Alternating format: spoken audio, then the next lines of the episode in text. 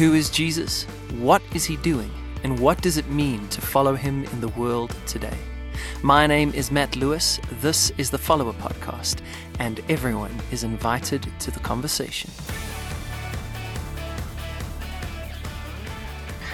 Hello, everybody, and welcome to the Follower Podcast. Uh, we're in the series called Saturate. If you're just joining us, we've had uh, different people speaking into different spheres of society. And if that's a new idea to you, just very simply what it means is that uh, the church is made up of all kinds of people. There are no professionals, there are only followers of Jesus. And Jesus calls all people in all places at all times to follow him and look like him in the world. And so, what we're really asking the question is uh, what does it mean for us to serve God, to follow Jesus in the spheres where he's placed us, whether that's in the sphere of business or education or media and communication or the arts or the church sphere. And each one of those spheres is very valid. And as God starts to bring those spheres together, that's how he starts to impact uh, the world. And to, you know, when we pray, Your kingdom come, it will be done on earth as it is in heaven, we become the answer to that prayer as we walk out our faith in the different spheres where he has us. And so today we have a friend of mine, John McCririe, on. Uh, did I say that right? John McCririe. You. Nailed it. Nailed it. And uh, Jonathan's going to be speaking to us today about his experience and passion for the sphere of family. Um, and Jonathan actually is a great guy to be speaking into this because he serves on the leadership team of Live Village. Uh, if you don't know what Live Village is, we'll hear more about that as we talk.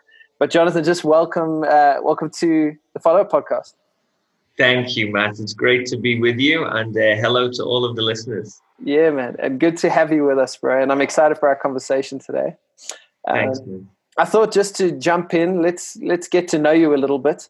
I don't know you that well. I actually got connected to you through a friend, but we've been talking a little bit, and it's been good to get to know you.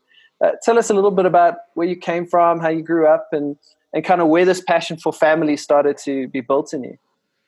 Sure. Thanks, Matt. So um, I was actually not brought, uh, born or brought up in South Africa. I'm from a, a, place called Liverpool. I'm sure many people will have heard of it, either because of the Beatles or because of the famous soccer teams. Um, but I got brought up in a in a really amazing family in Liverpool, and Liverpool as a place uh, is really uh, family is the fabric of the society. It's it's really um, about um, how do you live in community? What does it look like to support one another? Because it's been through many, many tough times as a city. Um, and so I was really privileged um, as I grew up with my mum and my dad and my two sisters, Laura and Beth. Um, amazing family, loads of love at home. And we we had a really great time in, in terms of our upbringing. And we used to go on family holidays and um, we used to sit around the table and talk uh, and, and have fun together, as well as obviously talk about you know the more serious things in life. Um, and really, as I as I grew up, I just recognized the importance of unity. I guess I would I would phrase it like that, um, and and seeing the need to to try and be one as much as possible. And so, as I grew up, um, although I grew up in in the church as I as I knew it, um, we uh, we kind of moved around a little bit and um, ended up um, uh, when I was 18, I moved out of home to go to to go to university. And when I went to university, um, I really experienced, I guess, what it would kind of be loneliness for the first time, being away from family, away from everything that kind of secured me and uh, everything that I knew. Um, and in that time, I really chose to kind of wander and do my own thing. But after a little while, I, I realized that I think the church, or at least the context of church, was the only place I really felt a part of something greater than myself that resembled family. And so I started to go back there. And in going back to, to a church, a church called All Saints in a city called Worcester, um, I, would probably been there for about four or five weeks. I went to the evening gathering, and uh, as yeah, as the evening gathering would draw to a close, uh, and the time for tea and coffee would come, I'd run out the back door because I didn't want to face anybody. I was kind of looking for God, but I didn't really know what to do. And then I think on the fifth week, um, a little man sat in front of me, and right at the end of the gathering, before I could run away, he turned around to me and he looked me in the eyes and he said, Hey, I've noticed you, and I noticed that you leave early every week, but I want to get to know you and I want to meet you for a coffee. I want you to share with me your story. Um, and I honestly thought this was the weirdest man I've ever met in my life. I thought, who says that? Anyway, um, that was 10 years ago. And he's still my mentor today. His name is Paul Wilcox. And he has taught me so much about family, about the body of Christ, and what it means to invest into individuals like they're part of your own family, because that's what he's done to me and he's done for me. Um, and then when he kind of got hold of me, uh, I was also introduced to a couple called John and Wendy Taylor. Now, they were our, our, our life group leaders, and they welcomed me in as if I was a son in their own house, as if my surname was Taylor. And I could not believe just the love that I was receiving from this amazing couple. And I was in their life group for probably about five years. Um, and, and they just, I was a son in their house, whether it was getting food from the fridge or whether it was receiving prayer, advice. Um, I could go to them at any point. And so I just kind of had this amazing opportunity that Father just saw he wanted to bring these people around me to teach me something um, about what it means to be family biologically, but also family within the church. Um, so that's a little bit about me. Um, but yeah, we can we can continue to chat on the way. And I, I love when you share your, your story, John, how you can just see um, family kind of all the way through that story, you know you being brought up in your own family, a place where you were celebrated and you had the, this ability to grow into yourself, and then different elements of that church family really being a part of your story and kind of building you up into the person that you are today. And when you were writing about that story, one of, one of the things you said I loved was that family is given and then it's discovered. I love that phrase. And I just wondered if you could maybe unpack that a little bit in terms of what you think family is. Sure. So um, I think one of the things that I've realized is that um, a couple of years ago, I went for a run on a Saturday morning and I went for a run just off the village. And I remember getting to like the, the, the top point of like a, it felt like a mountain, but it was actually a small hill. I just wasn't very fit. Um, and I got to the top of the hill and I looked onto the village, and obviously, for those of you who don't know what Live is, it's a it's a home for vulnerable and orphan children, and there is no shortage of opportunity to invest into people's lives here at Live. And so I'm stood on the top of this hill, um, out of breath and sweating, and I'm looking across the village, and to my shame, uh, the thought came through my head, um, I really want to do some ministry today. I just want to get out there and tell somebody about Jesus. And then my mind went to say, but all I've got to do is stay at home with my kids. And in that moment, Father whispered to me and he said, But I but the command is to seek first the kingdom. And if you don't understand that family is a part of the kingdom, then you're gonna you're gonna miss so much of what I have for you. Wow. So I just spent some time just thinking, Father, please forgive me for having that mentality that actually ministry was to happen outside of the home. I mean, I know we all talk about mission starts at home and family first and all of that kind of stuff. And I agreed with it. I just don't think it ever really sat here, you know, like mm. it hadn't become a substance for me. Mm. And so from that moment, I really kind of took it seriously to actually start to say, well, I believe that family is a part of the kingdom. And so I just started to really think about what does it really mean for me to invest into my kids and to understand that my kids invest into me as well as investing into my wife and my wife invests into me. And i realized this thing of um, family is given and then it's discovered. Um, and it was partly through the words of jesus in john 17 when he says those who you gave to me i did not lose one. Mm. um, but they're not his biological family um, they were ones, they were his disciples who had been given to him, entrusted to him by Father. And so I kind of developed this understanding that my my wife Karita and my three children uh, Noah and Jessica and Ezra they are given to me and I am given to them. And there is a sense in which you you can't you can't choose that. It's it's it's ordained by father and we want to embrace that. But then then what was my question. So I recognize that they've been given to me, but now what? Like there's no there's no book about my children. There's no conclusions about my family. There's no yeah. um, there's no end result. It's just what's the next step, Father? How do we walk together with you? Yeah. And that's why I got this thing of it's it's given and then it's discovered because there's no formula for it. Um, it's really just um, who am I and how do I uh, how do I learn to receive from Father? And what I receive from Father, how do I help that become a part of other people's lives, starting with my wife and, and my three kids. And so, so um, yeah, so I hope that kind of makes sense. That's where the um, family is is given, and then it's discovered where that kind of started in its thinking. Yeah, and and I think why that is so profound for me is because I think um, you know ministry has unfortunately very often been hijacked by the same kind of ideologies and values that inform productivity and ego and creating. And so then the only thing sometimes in that lens that matters is the big thing.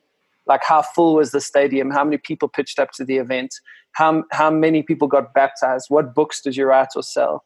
And yeah. i think what's a problem with viewing it like that is that jesus is quite clear that the kingdom of god is the seed. It's the small thing you know that's mm. planted in the midst of your everyday life like the miracle in the mundane you know and yeah, it's it's not to discredit the big event or the book or any of that kind of stuff that that's all wonderful but it's to say that that we have these broken notions of ideas of big and small meaningful and not meaningful mm. important and not important yeah. and so yeah. i can just imagine there are people listening to you right now and maybe they've been asking the question for some time like father where, where can i serve you where can i get involved how can i how can i be your hands and feet in the world and maybe because of what they've been thinking is important, they've been overlooking that one obvious place, which is their family. You know, to be mm. a husband, to be a mother, to be a father, to, to be a wife, to be in that place and and not to say that all the other stuff won't come, but to say that the seed of the other things is born and buried in the midst of the simple thing, you know? Yeah, absolutely. And I think, you know, if I'm if I'm being completely transparent and honest, the biggest problem that I have is that I wasn't humble enough to accept that that was what I was first given. Yes. You know, I think we've we we do in some elements have an element like a, a pop culture of our Christianity, like as you say, how many invitations do I get to be able to speak at an event, or as you said, how many people got saved, and even like we have a language like, oh, that was a massive miracle, but like, is a miracle not a miracle? You know, is it does it matter? Do we have to quantify it, big or small? Um, which I know is exactly the point that you're getting at. And I think if there's if there's one thing that I really hope that I would continue to um, uh, allow myself to to try and become is just is to have the humility to only try and walk with truly what he's given me and not what my arrogance or my pride would want to go chase after. And um, you know, you know, we prayed it. You prayed it just before we started this podcast. Whether it's five or five thousand, it's your will. And I mm. think part of my journey, especially with family and this this humbling um, space, has has really come from like if I said that my life is not my own and it was bought with a cost and, and I've given it away, how much of that stuff am I trying to take back? and and get my own fruit so that I can prove myself to the world because that's really what it's about, isn't it? Like, what can you prove? What have you done? Who are you? Um, and all the while, the kingdom's kind of like calling us poor in spirit. Yeah. Crouch and beg in your inner man, like literally translated, crouch and beg, and then you get the kingdom. And that's why I love it because you say it's about the seed of righteousness, peace, and joy in the Holy Spirit you can't really quantify those things. Mm. You know, and um, they're they're they're abundant, but yet they're also it starts in small form. And so, yeah, just really wanting to see these things getting worked out with men and women and children owning family. You know, and saying that we recognize that we are a gift to one another um, is a real passion that I've got. Amazing, man. Yeah, and uh, then after you had this experience on your run, later on you had this other what you would describe as a vision or a picture that was given to you by god around family which is now sort sure. of giving you even this fresh passion like a new zeal around the sense of call would you just unpack that picture for us a bit yeah sure so um, uh, um, we were in england last year and we were due to go to a few different places and, and speak we were traveling on behalf of the village to go connect with our partners and stuff and um, also, an amazing family who I've learned about family from so much is a, family who live in Watford, just outside London, called the Strevens family. And um, I was just praying one day in, in their house. I actually wasn't necessarily praying about family or about the church. Um, I was just in his presence, just being with him, just choosing to abide and, and enjoy that space. And um, only a two or three second vision. It wasn't it wasn't long at all, Matt. It was, but it was it was very clear. And um, I essentially saw a volcano, um, and the volcano had been awakened, and the the lava was starting to come up out of the top and spill over the sides. But there was there was like a, a city or a town camped at the bottom of it, and as this lava flowed down the sides of this of this volcano, it burnt away all of the houses um, and and laid a new foundation of, on of the of the volcano. And as I started to inquire, Father, what, what is it? What is it that you're showing me? Um, I felt him essentially say that the lava that is uh, the lava that is flowing out is actually it's a it's a regeneration, reformation of the church. It's the people of God who have been hidden away and are going to have an overflow and an outflow down the side of this down the side of this volcano, down the side of the mountain. But as all of the all of the buildings burned away and it turned into uh, the scripture describes it as dross i think i don't know how you pronounce it whether it's dross or dross or dross, whatever yeah. it is but it, essentially it just all burnt away and just this thing of of of, father actually just saying that um, i'm awakening the sleeping giant and there's going to be this this flow out of normal people who are going to relay and the deception that we've learned to live in that's all going to get burnt away and and the, the people of god are going as a family the family of god are going to relay this this new foundation and this new layer for which society will be built upon again. And he said he said very very clear to me he said this will be the age of family my plan is to go my redemptive plan is to go beyond the individual and to restore family leading to a nation come on and as I've just been as I've just been sat I mean, I was over overcome with it. I was just I didn't know what to do with myself because um, I think many of us have felt a staring of the church is made for more than this. You know, we we surely it's not just about the Sunday to Sunday and life group on Tuesday, though those things are wonderful and I believe that God blesses them. Um, that there has to be more and so I just really had this sense that the resource and the nutrients of which society will will become will be from family, which the church is actually supposed to model first. And so, yeah, I mean, I look at it now and I just think this is, you know, it's really, really amazing what what it what it is that that I believe Father is wanting to do. But I believe that He wants to first, obviously, allow us as individuals to be rebuilt. Because here's the thing that I've realized: I can only share what I carry. So as a dad, um, like if if if I'm at unrest and I don't have peace, uh, if if I'm not in in good standing with Father, that's the only thing I'm going to be sharing with my kids. Yeah, that's the only thing I'm going to be. If I am, but if I'm full of faith, and if or if I'm full of questions but still wanting to exercise faith, and I invite others into that space, then we have a walk of integrity and humility with one another that creates a much greater currency that is outside of performance or feeling like we have to achieve something together. But it's actually about us being committed to one another in the moment that we're in, committed to Father and and and, and knowing that his plans to see Christ formed in us is actually the, the goal of what we all want to see corporate maturity. So yeah, I just I think there's there's just so much that we kind of that we can we can discover uh, in this space that um, I don't know, Matt, what it was like for you necessarily growing up. And again, my family were amazing. I had an amazing upbringing.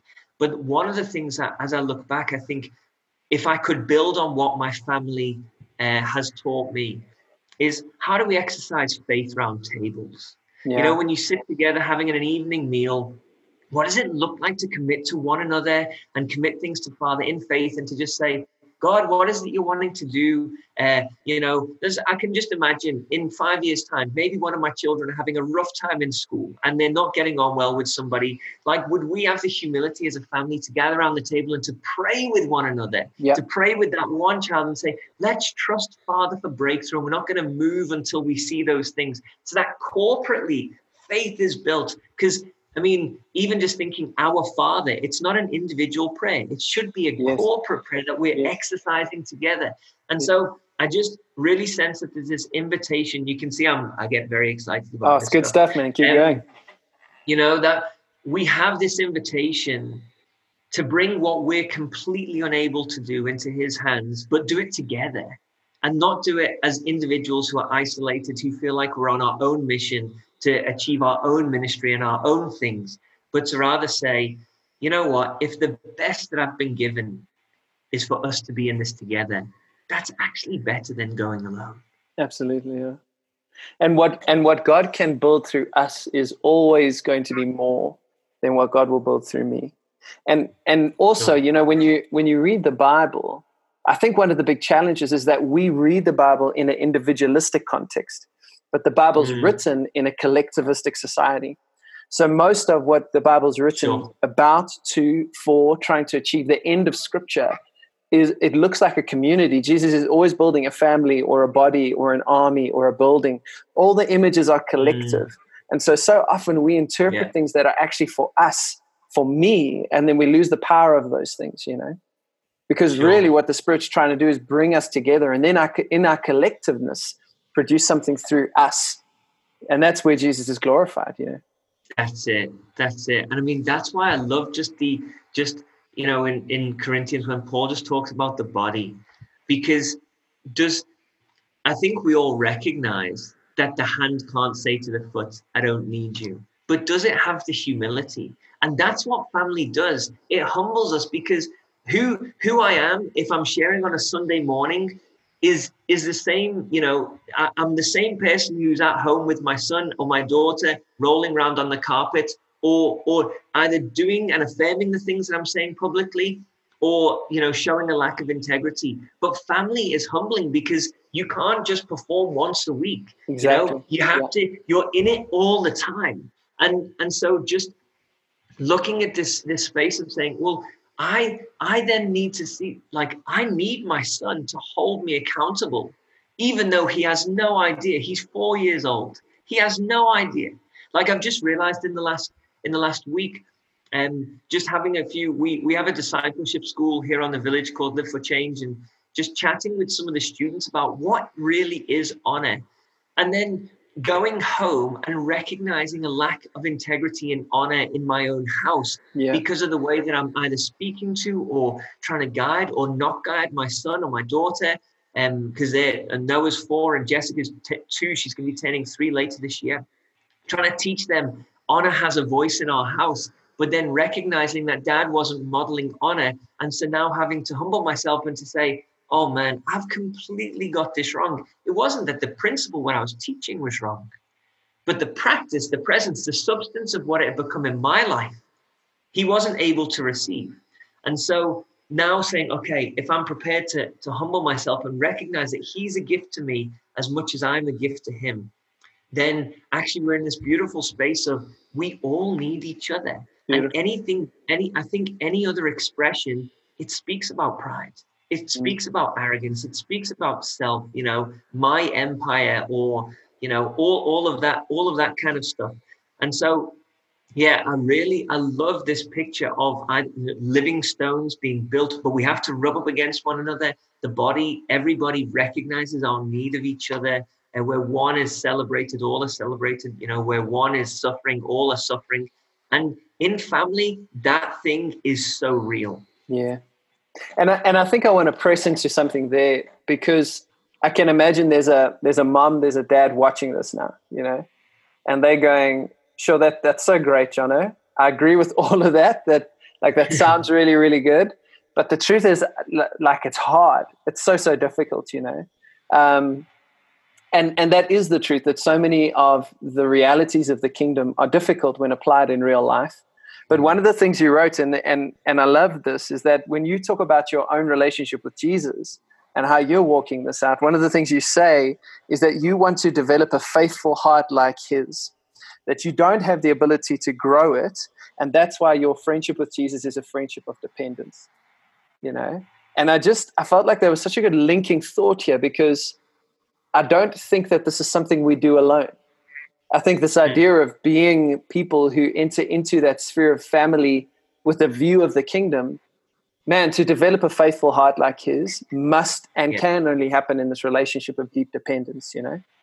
Yeah, yeah, absolutely. And you know, um, just listening to the conversation that you had with Trevor Hudson, Matt, on on when you guys were speaking about the sphere of church, he he used a word that the Father has been speaking to me about over the last few weeks as well about seek and seeking and learning to to to do that together um, and to and to recognize that this the the walking out of relationship with Jesus is there's an invitation to follow there's an invitation to seek and although i believe that they're like they're deeply interlinked following does often look quite different to seeking. And i think we've developed some level of following but i don't know if we really know how to seek him.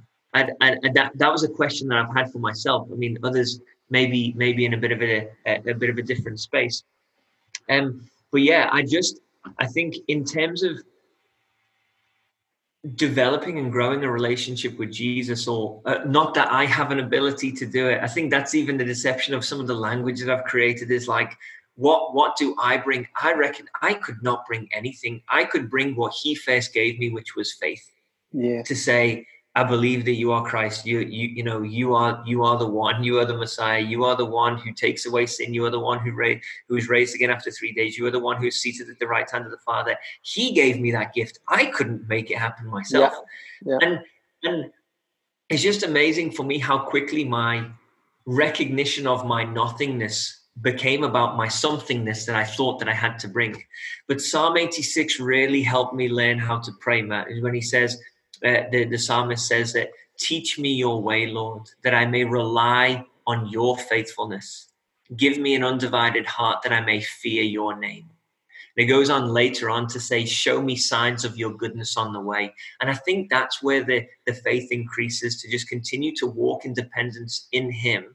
Is that, you know, if we if we really honest about what it is that He's done in our lives, most of the time it's it's been an absolute free gift of grace that we've had to work nothing for. Most of the time we don't even recognize it's what he's doing but he does it anyway. Mm. and then we kind of look back six months late uh, six months ago and we think goodness me i can't believe i was there. How am i now here? But what have i done? I've done nothing. All i've done is tried to learn to seek him.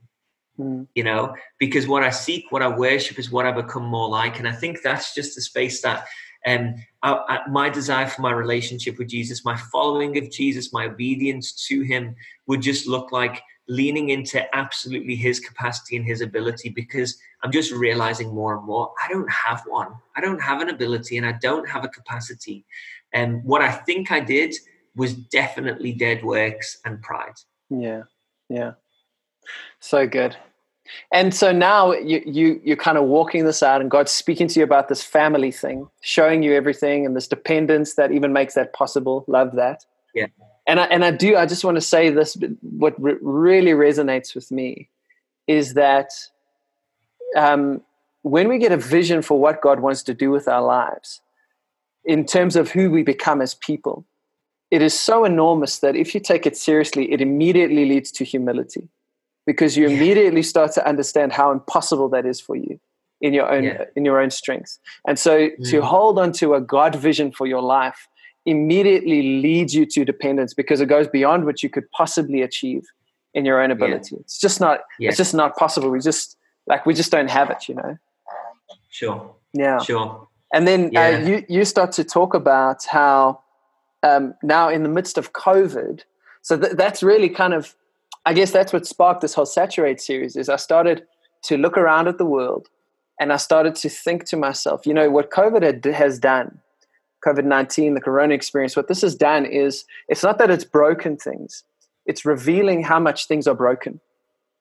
That's mm. what it's doing. It's pulling back the veil and saying, so much of the stuff you had your confidence in, uh, what this is showing you is that that was sand. You were building your life on sand. And now there's this opportunity for us to rebuild on the rock. I really believe that. And I think there's going to be two streams of response sort of in the wake of COVID. And I was having this conversation with Trevor is that some of us may gravitate toward uh, pragmatism, toward what's easy, toward what we had before in some senses. Uh, and, and there'll probably be people who do that. But there are people who will take the opportunity to step in a new direction, which is led of God, into something fresh and different. To, to mm. rebuild, if you will, in the wake of Corona, and not to yeah. rebuild on the blueprint of what wasn't working, but to step into yeah. something that is working.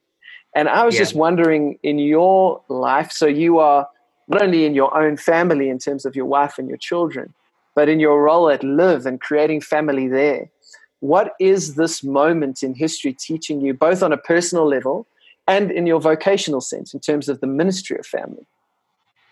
Whew, Matt, what a question. Oh, and okay, so I don't know whether it's necessarily conclusive. Um, but one of the things that I've I've definitely realized is that whatever is going on personally is also there for the ministry, and yeah. whatever's going on in the ministry is also there for the person. Um, so I kind of um, because we live on site, you know, it's all it's our life. You know, we've we've committed our lives to whatever this thing is is going to be. Uh, so, so the scripture that Father gave me, thinking about how do we how do we now walk in faith? Because one of my questions that I've I've had is um, is that if we if what we thought was walking by faith was actually by sight, would he blind us like he did to Saul Man, in order that we could learn to walk by faith? And I think the answer is yes. Um, and I think as I've been thinking about this, and um, say that again. Sorry, that's so good. That's just like resting on me right now. That thought, like if we what, what we thought was faith was actually sight, would He blind us? Yes. In, in order to lead us to a greater faith, really. Yes. Man, that's yeah, good. yeah. Um, because even like trust in Lord your God with all your heart, lean not on your own understanding, acknowledge Him in all your ways, and He will make your path straight. And we know it. I mean, we know we recite it off by heart. But what does it really mean to acknowledge Him in all of our ways? If we don't have sight of all of our ways, then how do we really do it? Apart from inviting Him to show us, search me and know me. And um, I love that in Psalm 139. You know, David starts off, search me, you know, search me and know me. And then he ends off again after he's listed all of this awesome stuff. And then he says again, right at the end, search me and know me. Like there's a pattern to it. There's no end to it. It just continues. So, um, I've forgotten the question that you had. Oh, that was it. Sorry, I, am get so carried away. Oh, Thanks, oh, so man. good, man. It's so, so good. This gold. The, so the scripture that he's given was I've just been reading through Matthew 16 and 17, specifically on the Mount of Transfiguration. But if you if you look at what happens, so say Jesus having a conversation with the disciples, who do people say I am? They respond, and then he says, Well, who do you say I am? And Peter says, you, are the Christ, you're the Son of the living God. Uh, and he says, "Flesh and blood has not revealed this to you, but but your fa- but my Father in heaven." And and then he goes on to say, "And and you are Peter, and upon this rock I will build my church." And he Jesus makes a statement, "I will build my church." And then, if you carry on reading, it goes through, and Jesus talks about the cost of being a disciple. You know, whoever tries to gain their life will lose it. If you lose your life, you'll gain it and then he takes the three. So he talks about the the identity then he and he will build his church then he talks about the cost of discipleship. Then he goes on to the mount of transfiguration with the three. And and he transforms. Something incredible happens before the disciples eyes. And they say lord it's good for us to be here. Let me build mm. something. And then father speaks. In other words they're not supposed to build anything. There's a transformative moment, but don't try and put something on it that is going to contain this thing. It's not supposed to be contained right now. Yeah. Um, and and then they fall flat on their faces because the father says, "This is my son, whom I love. Listen to him. You know, he's got authority." And then he says to them, "Get up, let's go. Don't be afraid."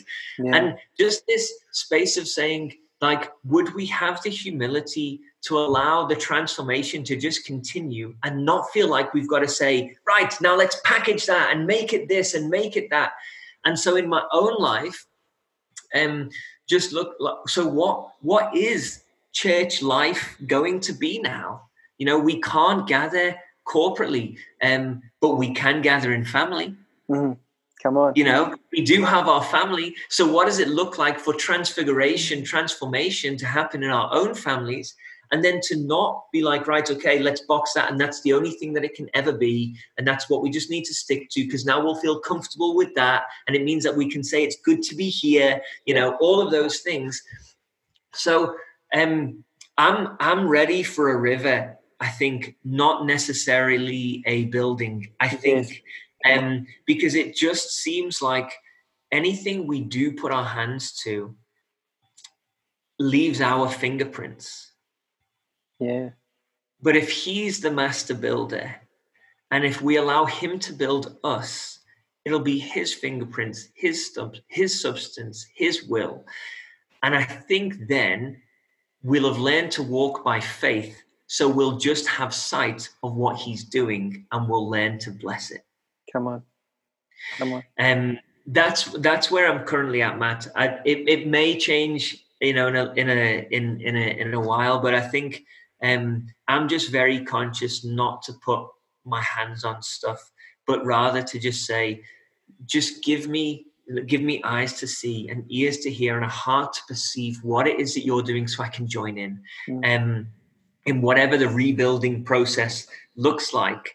Um, and if that doesn't look like my comfort, give me the humility to respond. Yeah. And, and if it does look like something that I'm, I'm comfortable with, or I'm, or you know, I can bring my gifting to, keep me humble enough to just follow you.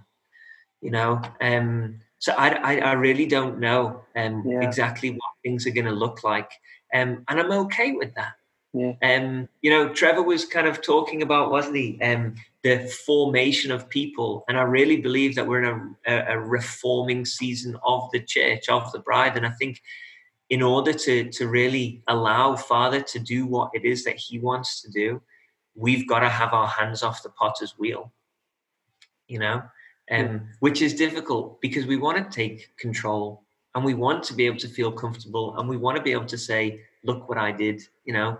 Um, and I just believe that, especially with this thing of family now, as you said, so much is going to have been revealed, but we'll have no better opportunity than to disciple our kids. You know, church, churches, and children's ministries have been giving us get out of jail free cards for years because we can rely on somebody else Sunday to Sunday. This is forcing us, as you said, to, to see maybe I do have a crack in my family. Like I'm sharing this with you. There are so many cracks, brother. I don't know how, I don't know which one he wants to deal with first, but it's up to him. Mm. It's not, they're not all my cracks to fix, you know, they are me to say, what are you doing? How do we respond? And how do we do it as a family? Um, because the McCririe family, we're definitely not perfect and we're discovering but i think that's where the joy lies you know blessed are those whose hearts are set on pilgrimage come on know? so good um, i think that's yeah i think that's what he's doing he's inviting us back to journey and not to just say look at this and look at this and look at this fantastic it's like would we follow for 40 years yeah yeah so good. Know? You know what the picture I get as you're talking, Jono, is um, it's almost like in our faith and as the church in a way, we had set up camp. So we so we had this island, we set up camp. We had uh, we, we over time we had developed shops and roads and systems and ways of doing things, and everything was very comfortable and predictable. Um, and then it was like this massive flood came and washed all that away and washed us with it. And so we were like floating in the water. The camp was gone and we were floating in the water. And I think part of the subtle expectation is at some point the water's going to subside. We'll find ourselves on an island and then we can set up another kind of camp again. But what I hear you saying is saying, what if the, what if the next thing is not another camp? What if the next thing is to learn to swim? Because because what happens if the water never subsides? What happens if the river just keeps flowing? And if what if that is the future? like just mm. learning so resisting the temptation to set up a camp so we can control things and instead not waiting for that moment to happen instead just learning to swim in the river as That's it's it. flowing now you know That's it. Because one day we might get back on land and then at least we can walk and we can swim. Yeah, yeah, exactly. That's beautiful. And, and I think, Matt, that's really part of what I've seen with this vision of the volcano. Yeah. Is that this deceptive society that we've learned to live in? I'm not saying that all of it's bad. Obviously, there's so many great things. Um, but if all of that was taken away, which is kind of what we're looking at now, majority of things that have been really comfortable for us, the things that we've built, um, they're now taken away. But would we would we now become the resource? Would we become the thing that actually is the is the nutrition and the and the uh, the thing that the ground really needs for good healthy growth um, as much as it might do building and i think that's the tension isn't it it's like what is needing to grow naturally and what is it that he's going to ask us to partner with him in that's going to be the ultimate question i think and john i want to land it here now um, sure. so uh, someone's watching this some people are watching this and uh, I'm always conscious that there's so many different people who may eventually watch our conversation. And we've spoken about a lot of beautiful things. I mean, I just want to go run around my little garden right now. It's like good stuff. uh, but but how does this land for the mom, the dad at home?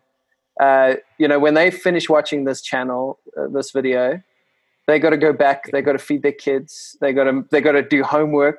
They got to be a teacher now, and a mom, and a dad, and a wife, and a yeah. husband and somehow stay swimming in the river and somehow see their family as a place of yeah. ministry and mission. Uh, give that, give us maybe something really practical that they could start with. You know, one of the things I think about, you said something about uh, don't be afraid to rethink your rhythms. You know, yeah. that, that that kind of thing. Give us just a few handles that could start leading us in this direction. Sure. I think the first thing that I want to do in this time in my own life is to ask Him to give me the humility to see that I might not have been doing it His way. Because if I can't go from that foundation, I don't think I have much of a foundation at all. But then to pray and to ask, how do you see family in this home? And ultimately invite him to be father of the house. Now, I had this I won't really go into it in too much depth, Matt, but I had this moment, like, like I told you, Noah is four. And um, we just had this moment with him the other day where it just, it was quite difficult. It was really his will against my will. And um, he wanted to leave the house. He's four years old. Um, and father said, you know, um, the village is a safe place before uh, listeners get it uh, uh, the wrong context. Um, but father said, release him.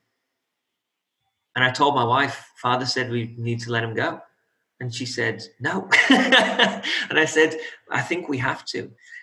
But that then turned into a moment where, and it's totally against everything I'm about because I want him to just learn to listen to me, you know, and he must just understand in the moment that we're in. So please just listen to me, son. Like, just get this. I know better than you do. But he went for a walk, and I ended up kind of catching up with him a little, uh, like after two or three minutes. And um, what I actually realized was he wanted the invitation for us to learn to walk together. He wanted to, oh, I get emotional now. He he wanted me to be able to say to him, Is it better if dad comes with you, or do you want to go by yourself? And he said, I want dad to come with me. And I had this just this realization that it's like if the kids could own as much of this process as we do, then we'll be in a much better place. So, what does it look like to exercise faith with the kids? Like, how do we ask them? Um, you know, we're wanting to give honor a voice in our house. So we we have a language like honor says, please can I? Honor asks, please could you? You know, that just trying to give a space where those things, so there's a language to it. There's something that the children can grab onto and start to develop understanding around. Um, but really to just say, can we can we have the humility to review everything even if it's not comfortable for us and then walk in obedience or faith of whatever we feel like father might be asking each of us to do? Because he surprised me the other day man. I was so surprised. I thought number one he would say he'd stay at home with dad because i thought he knew what was good for him but clearly he didn't. And then but on the way i was taught about father's heart wow. you know and and what it meant the son wanted father to, to say, Do you want me to walk with you? You know, sorry, father, son was waiting for me to say, Do you want me to walk with you? And his answer was, Of course I do. Yeah, yeah. Yeah. You know, and I think the same understanding that we've developed in our identity of who God is as Father in the church. I think over the last 10, 15 years, we've had significant revelation on the Father's heart and what it means to be sons and daughters. If we can take those same things that we've learned and let it become substance in our lives that our children learn it and we can walk it out together, mm. I think we will be in a much, much healthier position to yeah to to to really with integrity say that he's building his church and he's growing his family you know wow. Um, so yeah, I would pray and ask, um, and don't be afraid to review. Don't be afraid to do things differently, um, because let's be honest, none of us have got it sorted. You know. So the three things I'm hearing you say, and that's so helpful, is uh, have the humility to admit you could be wrong. Ask the Father how to do it right, and then make yes. changes accordingly. really? You know what? You know? I wish I don't think like that, but if I did, I would have said it just like that. and I think I think you know because that is like any good theology when it lands practically. Sometimes it just is that simple. Like sometimes the seed of transformation is your home in your home is three simple mm. things that you could really do with with intense intentionality and integrity and and a sense of intensity even about it. Like going, we really want our home to look like the kingdom you know. Mm. Yeah. And can I just add there? I would add one more thing to make it four. I would add consistency. Yeah. Because I think consistency is the most underrated thing in the kingdom. Yeah. It's really good. I think that we don't value consistency, being able to continue to do the same things well is actually what creates culture, right? And I think that's what would be the the last thing I would end off with. We need to be people of consistency. Fantastic. Jono, thank you so much for being on the Follower podcast. Thanks, bro. Such a privilege to learn to follow together, hey? Absolutely, man. And hopefully this won't be the last time. Let's chat about more things in the future. no, I'd love to, but I'm humbled by the request, Matt, and, and it's been a real privilege to be able to yeah, be able to chat and get to know you and um, yeah, trust that it's a blessing to to all who listen. Absolutely. And uh, for those of you who are listening, we're in the Saturate series. Um, I hope you've been enjoying it. And uh, if you want to get hold of us, uh, want to get hold of me and talk to me about the things you're hearing on the Follower podcast, you can do that at mattlewis.co.za. But thanks for listening in, and I really hope this was helpful to you. Thanks, Jono. We'll chat soon then. Hey guys, thanks so much for listening. And just before you go, I wanted to ask you to do three things. Number one, go across to the YouTube channel, Matt Lewis 516, subscribe and turn on notifications. Uh, the reason for that is that every single one of these audio sessions has a video session as well. So by subscribing and turning on notifications, you can stay up to date with all of those sessions. Number two, go to Instagram, Matt Lewis 516, and follow there. The reason for that is that we're putting out all kinds of different content in addition to the Follower podcast that may also be helpful for you. And number three, go to mattlewis.co.za if you haven't already and sign up for the quarterly newsletter, the latest. Uh, this will give you information on everything I've been doing, uh, everything I will be doing, and how you can get involved with that. It also, with time, will give you first dibs on events that we're organizing when we can start to meet together again. Um, and I'd love for you to be a part of that story. This is just my little way of making the first contact of the internet start to move toward actual connection and community, which is really my heart behind all of this. Because whatever it means for us to really follow Jesus in the world today, I really believe we're going to have to do that together. So do those three things the Instagram, the YouTube, and the website, and that helps us move from contact to connection. Thanks, and we'll see you in the next session.